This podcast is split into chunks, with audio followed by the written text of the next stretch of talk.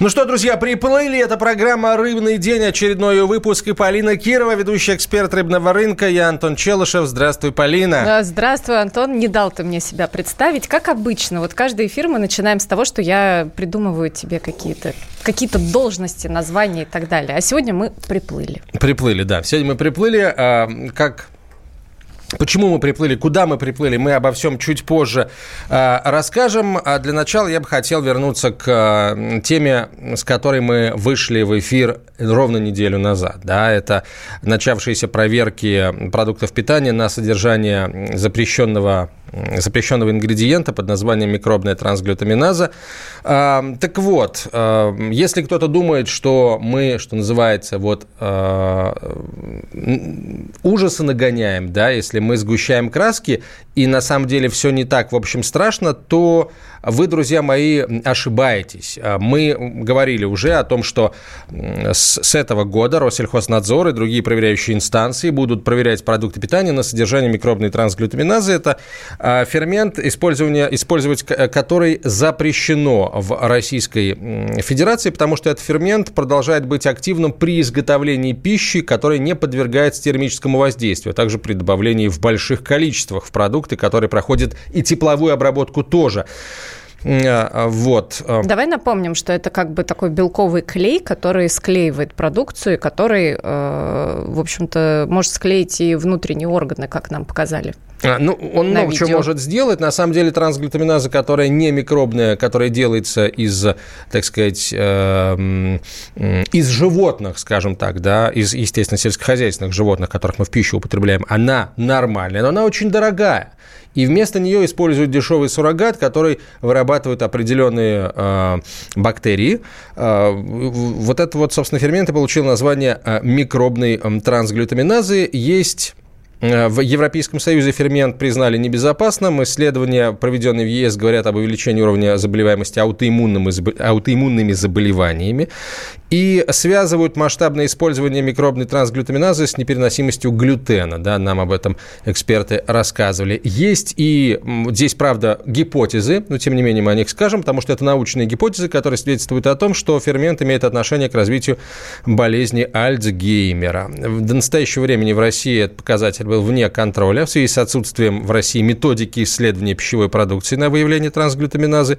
Ну и, собственно, недобросовестные производители, которых, как оказалось, довольно много, почти широко везде, причем, применяли и применяют этот фермент при производстве пищевых продуктов, не опасаясь регистрации фактов нарушений требований техрегламента Таможенного союза.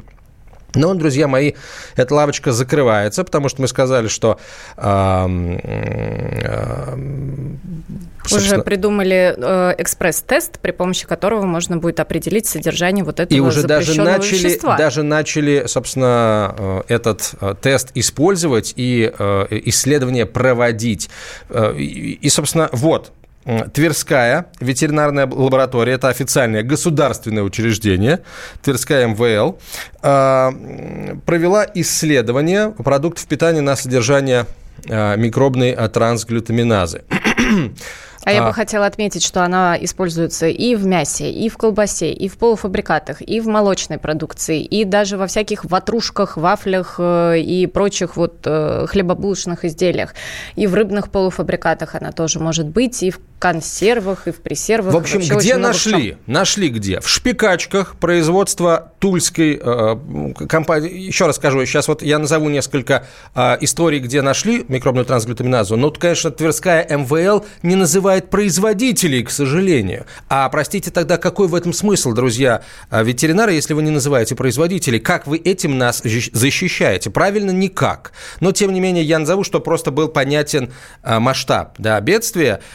И это только, это только одна ветлаборатория, которая располагается в Твери. Вот, значит, шпикачки, производство Тульской области. Крабовые палочки, друзья мои, производство город Санкт-Петербург, место отбора город Санкт-Петербург.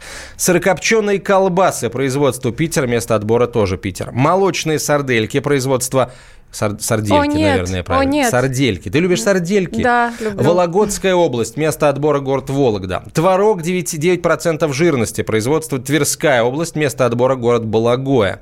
Обезжиренный творог. Производство город Санкт-Петербург. Место отбора тоже Питер. Обезжиренный творог из Волгоградской области. Место отбора город Москва. Салями. Производство Смоленской области. Место отбора город Смоленск. Сервелат. Производство Смоленской области. Место отбора тот же Смоленск. И сыр брынза, производство Брянской области, место отбора город Брянск. Это вот только одна лаборатория проверила э, в начале года, э, собственно, вот, это вот, вот эту продукцию. Проверили наверняка гораздо больше, но вот, на, получается, нашли в десяти видах продукции.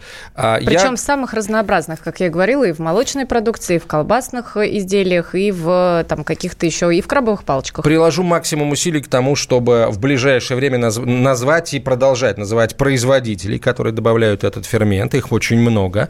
И, ну, потому что иначе, друзья, в этом нет никакого смысла, еще расскажу. Если нам говорят, что вот нашли, да, а кто нарушает, мы, мы не знаем. Так, нам пишут слушатели. Да, нам пишут слушатели, причем очень активно. Во-первых, спрашивают, будет ли розыгрыш. Да, друзья, слушай, розыгрыш будет. У нас постоянно будет. Есть розыгрыш, просто не всегда хватает времени на да, него. Да, поэтому мы рады, что вы об этом спрашиваете. Консервы мы, кстати, ни разу не разыгрывали. Мы всегда разыгрывали сертификат на получение баночки красной икры. Да, она консервированная, но это красная икра. Ну, это просто так звучит, вот консервы. Нет, это не консервы. Вот, кстати, кстати, вот Полина, вот опять мы сейчас попались на ту уловку, на которую попалась у нас э, во многом. Да, вся отрасль. А, по сути, красная икра в банке, в стеклянной, в жестяной, неважно, это консерва. Но мы, когда говорим слово консерва, у нас сразу какая ассоциация? Да, мы думаем, что-то недорогое, как кильки да, в томате, хотя вот... я люблю кильки в томате, если они качественные. Вот. Вот. Но, товарищи, да... если вы хотите, чтобы мы разыгрывали другие консервы. Призы, напишите нам, пожалуйста, на WhatsApp и Viber. Следующий вопрос, который у нас поступил, это «Добрый день, что с икорным делом в городе Киржач? Ничего не известно». Александр, город Владимир. Александр, с икорным делом в городе В городе Киржач. Напомню вообще, что происходило. Завод, достаточно неплохой завод, достаточно крупный, по переработке, особенно вот икры лососевых, поставлял в сети федерального масштаба, причем икру имитированную. То есть это была и настоящая соленая икра, и поддельная, которая была и перемешана с ней. И не только имитированную, а, так как а, делом этим, я напомню, сейчас занимается Федеральная служба безопасности, а не кто-нибудь, да, то есть речь идет о том, что а, вот производство использовало при изготовлении икры сырье неизвестного происхождения, которое было заражено сальмонеллезом, кишечной палочкой и, внимание, золоти... золотистым стафилококком, не побоюсь этого слова. А при этом... этом, да, а при этом вот этот вот завод, он выпускал продукцию под разными торговыми, торговыми марками. марками, да, и там в том же, в тот же момент могли, ну, фасоваться, например, там два или три дистрибьютора, которые, в общем-то, даже и не знали, что происходит конкретно с их продукцией, потому потому что они оттуда получали уже готовую икру и, собственно, поставляли ее в федеральные сети. То есть здесь вопрос именно к переработчику, именно вот к заводу, который находится в городе Киржач.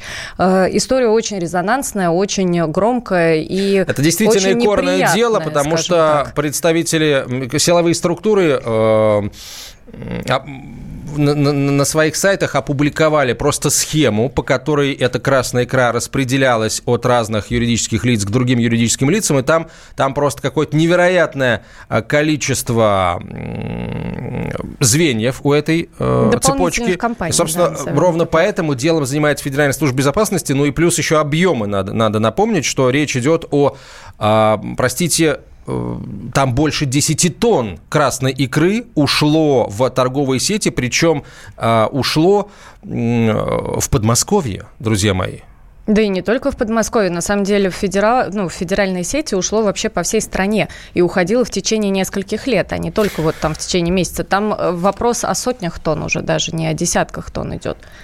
Поэтому ну, это вот прям фальсификация высокого, скажем так, высокого уровня, большого масштаба. Тогда, получается, мы еще далеко не, не все знаем об этом деле. Ну вот я надеюсь, что с ним достаточно быстро смогут разобраться, но вообще это очень резонансная история. И впервые вот за, ну, сколько лет вот я с икрой, в общем-то, в той, в той или иной степени сталкиваюсь, за столько лет это первое дело, которое настолько, настолько масштабное, настолько большое и настолько, ну, какое-то вот вообще как будто вот не из нашей страны, как будто вот привет там тридцатилетней давности. Ну, в общем, мы одну, один эфир уже посвятили этой теме и обязательно продолжим, потому что, Полина права, совершенно подробностей там будет очень много, и будут и, и другие объемы, и другие масштабы хищений, фальсификаций, и просто, ну, просто нас риску подвергают, да, подвергали, я надеюсь, продавая красную икру, обсемененную непонятно чем. Кстати, вот о той истории, о которой мы рассказывали, о том деле, которым занимается Федеральная служба безопасности, сырье-то поставлялось из Беларуси, между прочим. А,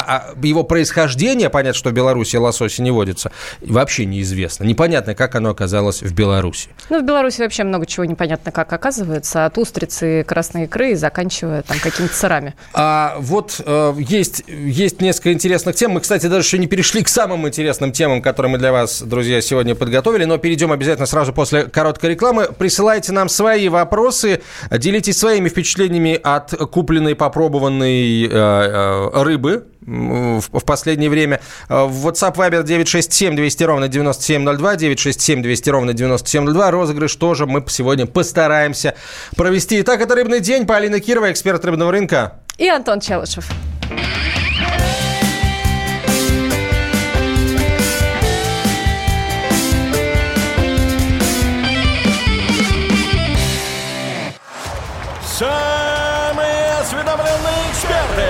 Самые глубокие инсайды. Самые точные прогнозы. Точные прогнозы. Знаем все лучше всех. Ведущие. Неудержимый Мардан и прекрасная Надана Фридрихсон. Первая радиогостиная «Вечерний диван» на радио «Комсомольская правда». Два часа горячего эфира ежедневно по будням в шесть вечера по Москве.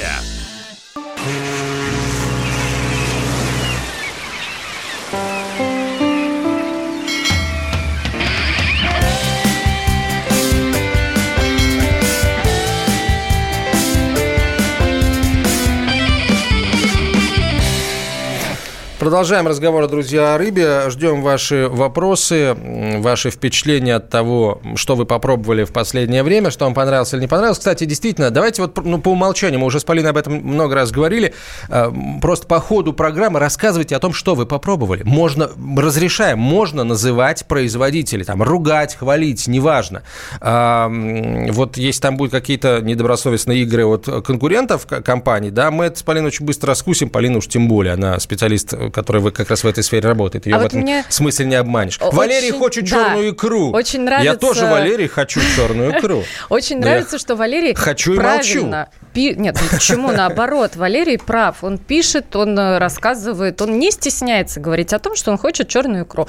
Валерий, если у нас будет возможность разыграть баночку черной икры, точнее, сертификат на ее получение, мы обязательно это сделаем. Но пока что у нас именно вот икра лососевых в розыгрыше. Но хорошо, что не консервы. Напоминаю. Слушайте, это давайте еще раз. Надо, ну, давайте придумать тогда придумаем новое слово, потому что это все консервы. Но мы, когда мы говорим консервы, нам кажется, что это что-то такое вот простое. Это консервы, но это да. А между прочим, есть очень вкусные консервы и, например, печень налима, которую я прям активно вообще всем Слушайте, прод- давай, прод- хорошо, предлагаю, давай потому что она супервкусная. Не будем произносить слово консервы, будем произносить только то, что в этой банке лежит. Там, да, например, красная икра или там а, килька в томате. Розыгрыш кильки. Я не думаю, что люди будут очень активно участвовать. А что, если это годовой запас... Почему? Ну да, годовой запас сто сорок граммов, да, кильки в томате. А, так, хорошо, давай к другим темам. История интересная из Красноярска к нам пришла. А, в Красноярске Полицейские за год отдали на продажу более двух тонн рыбы, которую, внимание, отобрали у браконьеров, рассказал э, пару дней назад на пресс-конференции замначальник полиции Главного управления МВД России по Красноярскому краю Алексей Запьянцев. Значит, механизм реализации специально разработали, разработали вместе, кстати, с представителями Росимущества, а не там Роспотребнадзора, Россельхознадзора. Значит, по этому механизму изъятую у нарушителей рыбу стараются сохранить для последующей продажи. Мне не очень нравится слово «стараются». То есть стараются и получилось — это одно, стараются и не получилось — это другое. Ну вот видишь, эту рыбу, когда ее, когда ее, когда ее изымают, когда ее забирают, у нее есть определенные сроки годности. Я не знаю, там, может быть, речь идет в том числе и о живой рыбе, и об охлажденной рыбе. Тогда эти сроки вообще уменьшаются до там, нескольких дней, грубо говоря. Поэтому понятное дело, что пока идет следствие, там, суд и так далее над этими браконьерами, эту рыбу реализовывать, наверное, еще пока нельзя. Да, это вещдок. Да, это вещдок. А после того, как уже все дело производства уже закончилось, то, соответственно, можно реализовать. Но, может быть, она к этому моменту уже просто стухла.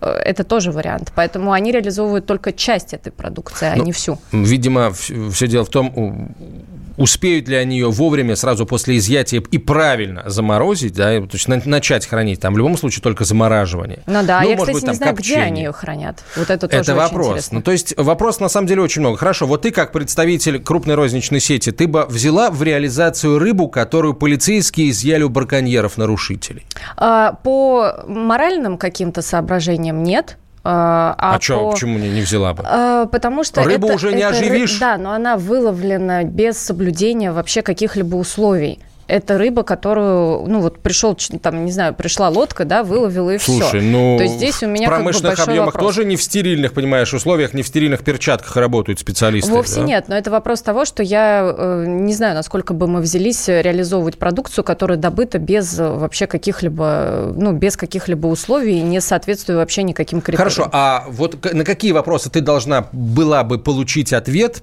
чтобы принять там положительное решение? А, когда выловлено, как выловлено, выловлено, в каком месте выловлено, потому что здесь, скорее всего, больше про, э, ну, я не знаю конкретно там, но, наверное, речная рыба больше.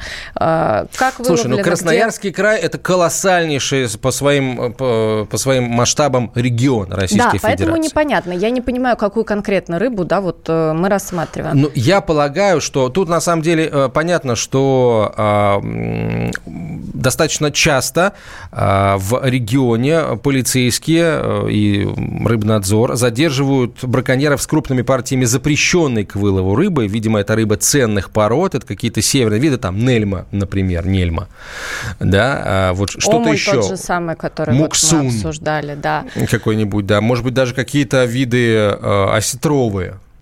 Ну, Лен, вот, Ленский а, осетр, например. Знаешь как, вот чтобы э, поддержать именно правильных добытчиков и правильных производителей, вот с таким посылом, может быть, и можно было бы реализовывать. Э, с посылом того, что мы, мы продаем, ну или кто-то продает, какая-то сеть продает браконьерский товар, ну вот как-то очень сомнительно. Хорошо, друзья, вопрос слушателям, дорогие, дорогие друзья. Вы бы купили рыбу, зная о том, что эта рыба выловлена браконьерами, но далее изъята по закону, хранилась правильно, ну и, соответственно, продается тоже правильно и за вменяемые деньги. Вы бы такую рыбу купили? Напишите нам об этом. WhatsApp и Viber на девять шесть семь двести ровно девяносто семь ноль два. девять шесть семь двести ровно девяносто семь ноль два. Нам, кстати, пишут, также можно поступать и с продуктами, которые были под эмбарго, как в Красноярске, а не в утиль сдавать. Да, не, не уничтожать. Не вот гусеницами эти вот огромные, уничтожать. Да, тонны просто продукции. Можно же проверить ее на соответствие качеству. То, о чем вот я тебе сейчас говорила. Можно проверить на соответствие качеству, и если это продукция, которую можно использовать, ну почему бы ее просто, ну я не знаю, ее можно, начиная от того, что ее можно раздавать просто и заканчивать тем, что можно, да, правда, ее и, и продать где-нибудь. Слушай, на самом деле я не очень верю, вот когда мне говорят, что вот в таких объемах была уничтожена эта рыба. Мне, я не верю в то, что она была уничтожена гусеницами. Я все-таки считаю, что она была уничтожена зубами. Я не думаю, там очень большой тоннаж, и э, видео, которые попадают в сеть, в общем-то, в общий доступ, э, они показывают, как ее, правда, прям вот давят, и ну, сердце кровью обливается, потому что всю эту продукцию можно было бы даже не реализовать, ее можно было бы пустить на какие-то корма, ее можно было бы использовать в качестве просто, ну, скажем так, какой-то помощи социального пакета. Ну, то есть это, хоро... ну, как мне кажется, это, скорее всего, хорошая продукция по качеству именно, да, по всем нормам там и т.д. И почему-то вот ее просто, просто выкидывают. Ну, согласен с тобой, да, если, если эта продукция действительно э, по, по всем документам и по факту соответствует всем нормам российским, ее, конечно, с моей точки зрения уничтожать не надо, надо там, раздавать, кормить людей, там, дома престарелых, детские дома, да, может быть, ее социальные не надо учреждения, продавать. Все, да, да. Может быть, ее можно просто раздать. Ну вот, э, мне кажется, что это тоже логичный такой выход. Так, теперь давай на вопросы потребителей ответим, тоже очень важно. Слушатель пишет, икра щуки полюбилась мне, в составе только икра и соль. Нормально ли это? Нет никакого консерванта. А, ну, что по поводу консерванта? Соль, соль это, это и есть консервант. консервант да, мы деле. с тобой хором прямо это, это сказали. Соль и есть консервант. Еще добавляют иногда, а, иногда добавляют масло, но в принципе нет. В принципе, в икру? Это... А, да. Ну, в икру-то как, да, как в икру масло? Как в икру масло? Нет, почему? В икру? В красную икру, например, всегда Не, ну добавляют. В красную, да, там ну, другая технология немножко. По поводу того, что консервант никакой не указан, э, может быть не указан. Чаще всего консервант все равно добавляют в щучью икру, потому что она хранится все-таки не при минус восемнадцати. Э, поэтому здесь нужно смотреть, из какого сырья произведено. Обычно консерванты указывают, обычно их пишут. Ну, еще раз, поваренная соль, хлорид натрия, это и есть консервант, да, самый распространенный, консервант. Один из самых безопасных, кстати, ну, естественно, все зависит от количества. А, мне понравилось Понравилась рыба голец, ну еще бы она вам не понравилась. Жарил с солью и молотым перцем Николай. Ну, голец хорошая рыба, очень ценится. Арктический голец. Очень ценится, да, похоже чем-то на ледяную, которая, в общем-то, всем, всем была любима во времена СССР. А чем она похожа на ледяную? Внешне вообще никак не похожа. Внешне не похожа, внутри похожа, по вкусу похожа. То есть люди, кто любит ледяную, например, гольца, тоже очень уважают, при том, что он дешевле раз эдак в несколько. Ну и хорошо, так. голец да. наш. Голец наш, ледяная не наша, если что. Ну, рыба, кстати, вкусная, я тоже люблю. Да, я сглотнул, так сказать.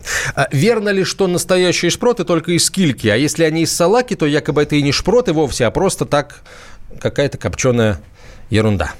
Я вот, кстати, не могу сказать по поводу того, что это вот... Э, не, становится, не становятся ли они автоматом шпротами? Не могу Вообще сказать. Шпроты, по-моему, да, это способ приготовления, а не вид, ну, это совершенно точно не вид рыбы, это способ ее приготовления.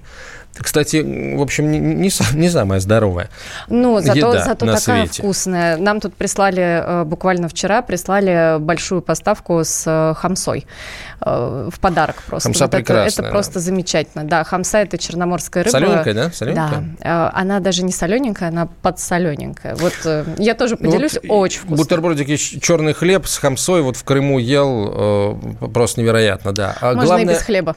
Можно без хлеба, но с черным хлебом, и там вот с с рюмочкой, понятно, чего такое холодненькое, вот прям потрясающе. Только прям не хорошо, на жаре, да? только не на жаре, да, уже, уже вечером. Ну, вот а, сейчас, кстати, на Черном море начался сезон. Идет, а, короче, анчоуса, друзья мои. Да, рекомендую. Гораздо, и она очень дешевая. Хамса – это очень дешевая рыба, и, в принципе, у нас было даже в какой-то момент предложение сделать это народной рыбой и рассказывать об этом как о хорошем доступном продукте, вот, но просто в таких объемах она не вылавливается, чтобы накормить всю Россию. Значит, надо делать хамсой. из хамсы деликатес такой, такой в хорошем в смысле слова, доступный деликатес. Вот доступный, понимаешь, потому что как только делается деликатес, все почему-то считают, что это должно стоить там триста рублей выше. Вот в Крыму можно найти хамсу, которая не очень сильно просолена, да, она гораздо вкуснее, с моей точки зрения. А она чем меньше лежала в растворе, тем она менее соленая. Вот, будет. И тут главное, чтобы соли не переборщить, а то как бы все впечатление будет, к сожалению, смазано, это точнее да. засолено. Продолжим мы, друзья, через несколько минут. Ну, новостей очень много осталось, ваши новости мы тоже с удовольствием прочтем и сообщим остальным слушателям, и постараемся сегодня поиграть. Это «Комсомольская правда», программа «Рыбный день». Полина Кирова, эксперт рыбного рынка. И Антон Челышев. Оставайтесь с нами, продолжим после короткой рекламы и выпуска новостей. Политика. Владимир Путин приехал в Японию на саммит. Большой... Экономика. Покупательная способность тех денег, которые вы... Аналитика. Что происходит правильно, а что происходит неправильно. Технологии. В последнее время все чаще говорят о мошенничестве с электронными подписями. Музыка. Всем привет. Вы слушаете «Мир музыки». «Комсомольская правда». Радио для тебя.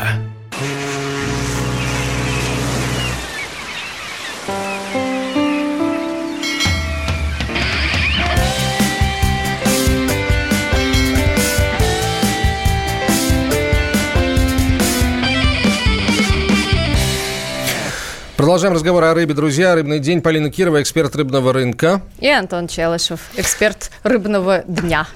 Поедания. Хорошо, да. Друзья, давайте быстренько к другим новостям. Вот из Ростовской области приходят э, тревожные довольно новости. Э, вот в районе Ростова-на-Дону мор.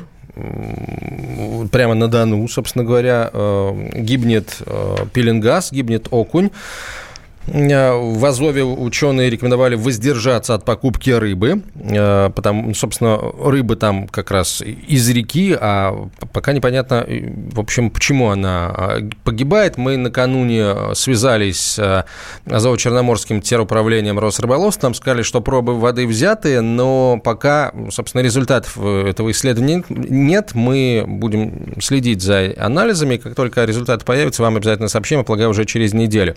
Если вы живете в районе Ростова-на-Дону, пожалуйста, позвоните, расскажите или напишите о том, что там происходит. Действительно, только окунь и пеленгас или другая рыба гибнет тоже. И, в общем, что люди-то говорят? Кто в речку всякую бяку выпустил? В общем, рассказывайте.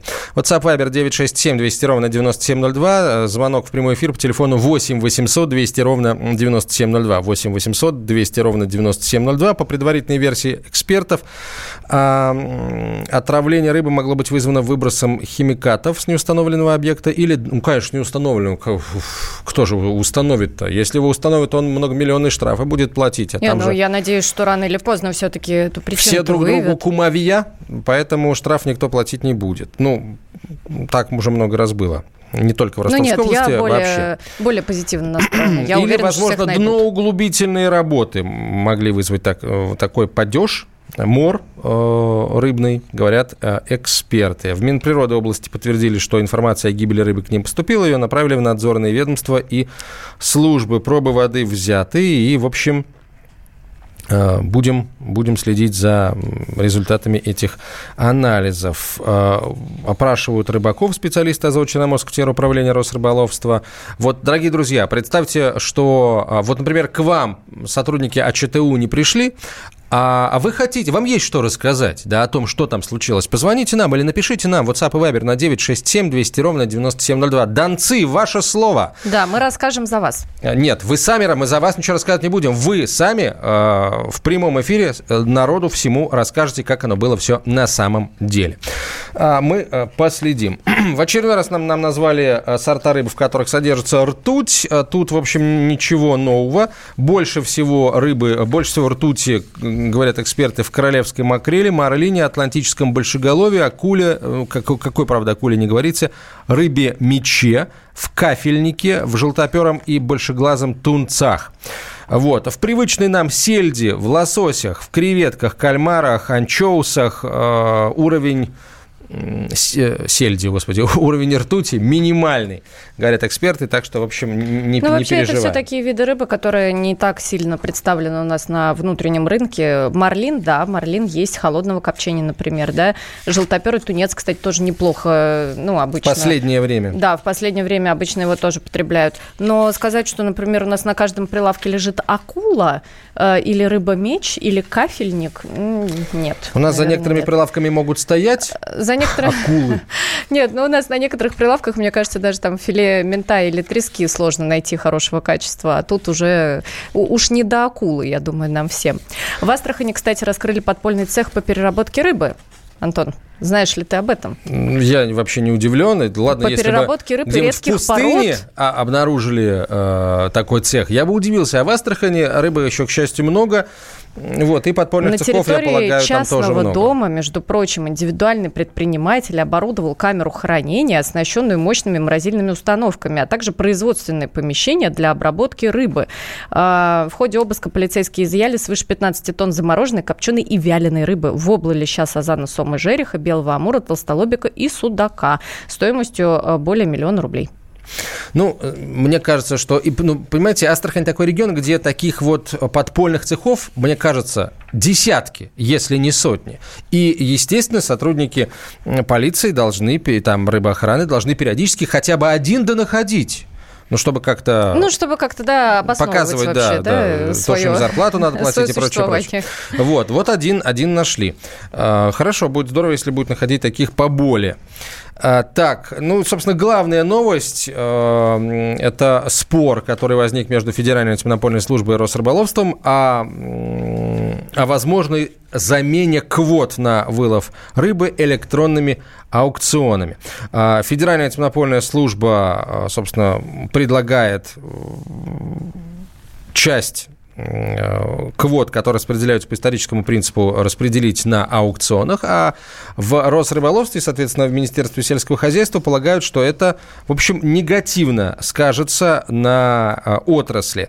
Давай напомним, что такое исторический принцип вообще и что Прошу. такое аукционы. Исторический принцип – это когда вы участвуете один раз в распределении, получаете квоту, как это было крайний раз, на пятнадцать лет, и пятнадцать лет этой квотой пользуетесь. То есть у вас есть разрешение на вылов определенных определенного количества там, видов рыбы на определенном территориальном участке. Ну, предположим, там, я не знаю, двадцать тонн там, трески, например, вы можете вылавливать в год. И так на протяжении пятнадцать лет. Сейчас предлагают перераспределить весь этот подход и сделать именно аукционы.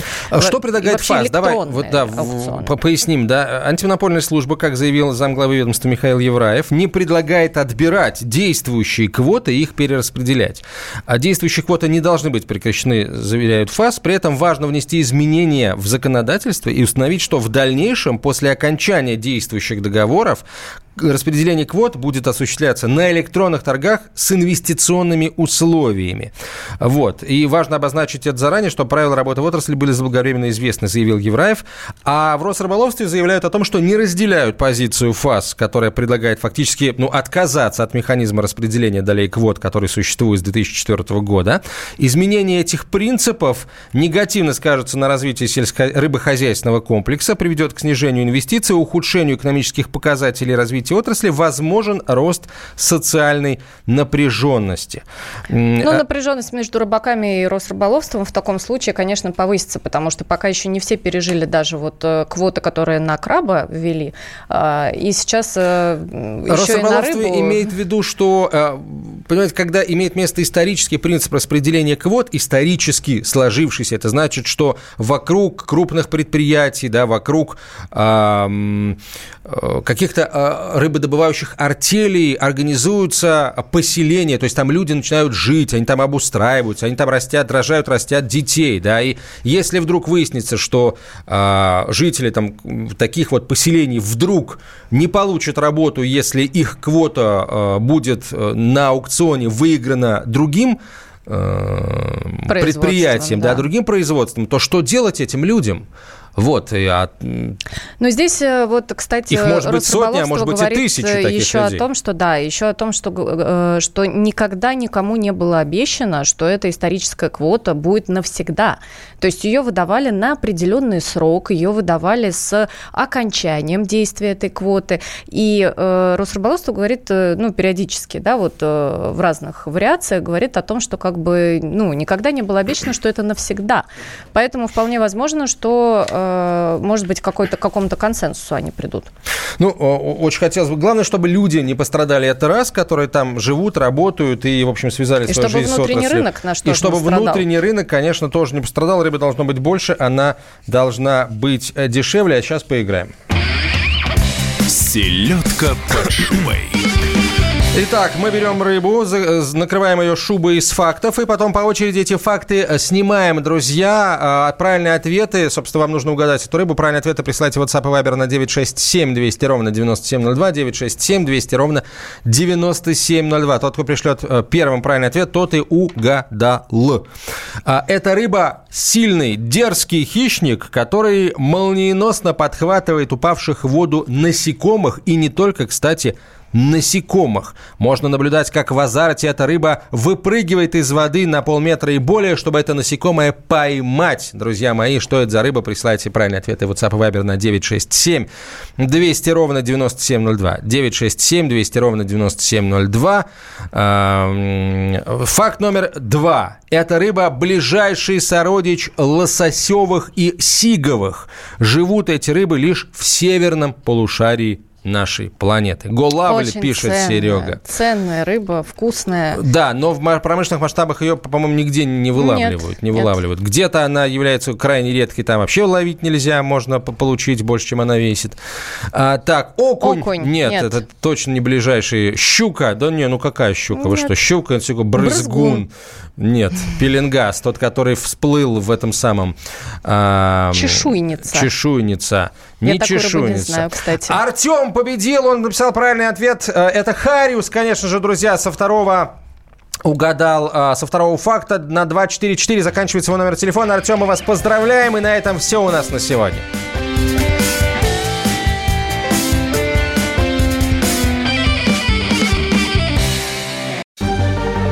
Новое время диктует новые правила. Ты не позволяешь себе подолгу быть привязанным к одному месту. Ты думаешь об удобстве, скорости и доступности информации. Именно поэтому мы сделали совершенно новую версию мобильного приложения «Радио Комсомольская правда». Современный интерфейс и обширный набор полезных функций. Возможность слушать нас в дороге, как на iOS, так и на Android. В режиме онлайн и подкасты. «Комсомольская правда». Всегда рядом. Радио жизни. Радио для тебя.